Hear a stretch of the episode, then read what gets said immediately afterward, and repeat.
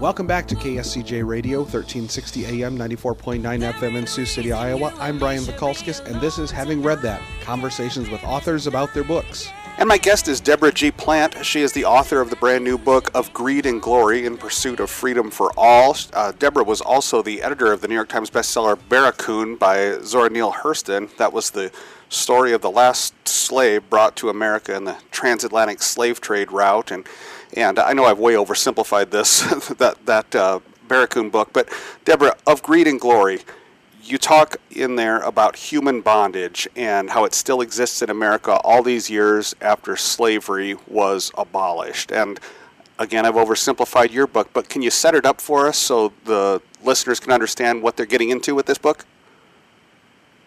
Uh, yes, of course. And um, what, what we're looking at is is the fact that what what I've come to understand is slavery is not so much an institution as it is a mindset and a worldview. And that mindset and that worldview has, has continued. It has, uh, through, from colonial America into uh, antebellum America into modern day America. And, and so, and one of the things that has helped to preserve this is, is the 13th Amendment uh, in terms of the abolition of, of slavery. And it tells us that you know slavery was abolished, except um, in terms of uh, being used as punishment in relation to uh, crime.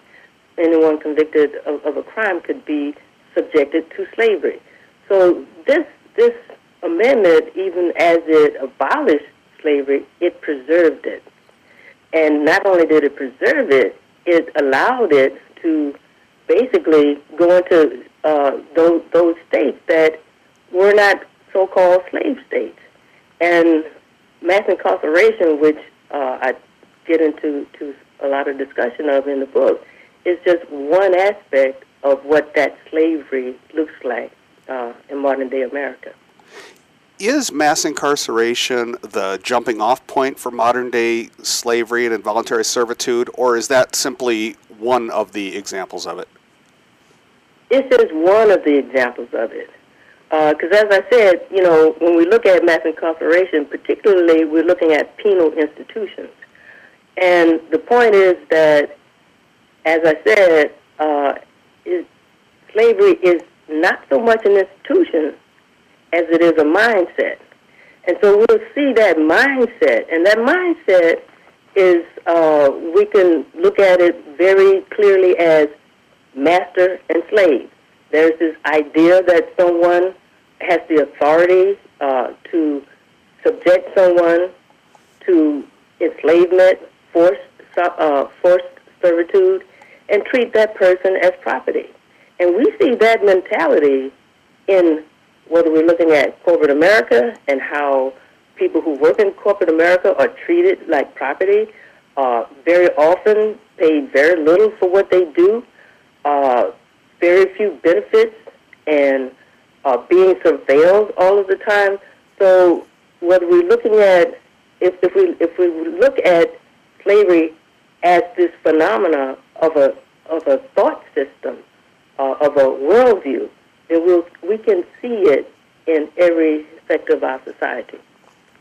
One of the things I found interesting in your book, and you focus a lot on the criminal justice system and a prison where your brother is incarcerated in Louisiana, is this whole idea of absolute immunity for government actors in the criminal justice system, specifically prosecutors and judges. Can you explain how that absolute immunity plays into the continuation of this involuntary servitude?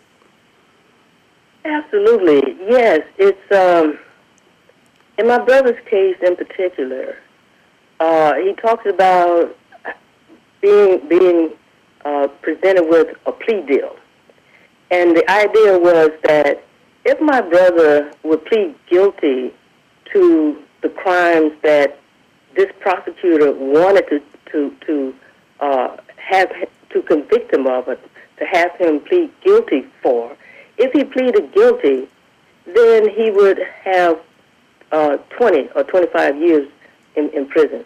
If he did not plead guilty, then he would be charged with additional crimes that he did not commit, but he'd be charged with them, and that he would be put away for life. He would be subject to uh, a life sentence at, at, at hard at hard labor.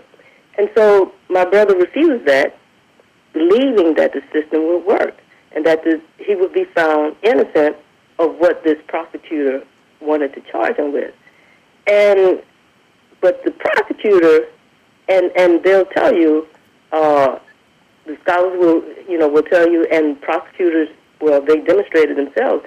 It's like whatever they can make stick, they will charge you with, and that's what's important: the conviction, not justice. And so they are allowed to do it. They're allowed to to charge people with what they're not guilty with. They're as long as they can, if they can prove it, fine. If they don't, fine. But if they can prove it, that's that's someone's life that uh, has been compromised, and they can do this. They can ignore evidence. Uh, they can distort the truth. They can use lies, and they are allowed to do it by virtue of representing the state. They're winning cases for the state, and the state allows them to do this, and so they they have this immunity. If if they've done something wrong, they don't have to admit to it. Uh, even when there are cases and where the the uh, prosecutor a, a case may be overturned, prosecutor would take that back to court to try to win again that conviction. Uh, it's about winning. It's it's it's about convictions. Uh, it's not about justice. Chatting with Deborah G. Plant about her brand new book of Greed and Glory in Pursuit of Freedom for All. It's available everywhere. Deborah, I, I know that you hold a couple of different advanced degrees from the University of Nebraska Lincoln. You're not a Midwesterner by where you grew up. How did you get to Lincoln, and what, what was your experience like there? Because that's not too far from here. Oh wow! Well, um, I got to I got there because uh, they had a really good uh, program in terms of what I wanted to do. I was interested in writing, so I wanted to go into an English department that uh, had those concentrations that I was interested in, writing as well as literature and uh, uh, some some these these other interests that I had, and and they offered me a really good uh, uh, what I call it incentives to come, and and so those incentives just like okay that clinched the deal for me, and I and I went there, and you know I had to learn to live in the cold, and I never experienced that before, uh, but you know it it I enjoyed being at the university, and I really learned to to, to love living in Lincoln, Nebraska. That's that's where I was. Uh, so both in terms of uh, being at the University of Nebraska and, and living in Lincoln were really good experiences for me. But being in the cold is nothing I want to, you know, repeat that. Yeah, that's a that's a, a, detriment to a lot of people wanting to hang out here, especially in the wintertime. But I guess the trick is to get a degree during the, the warm months, right? if, if you're lucky enough to do that, yes.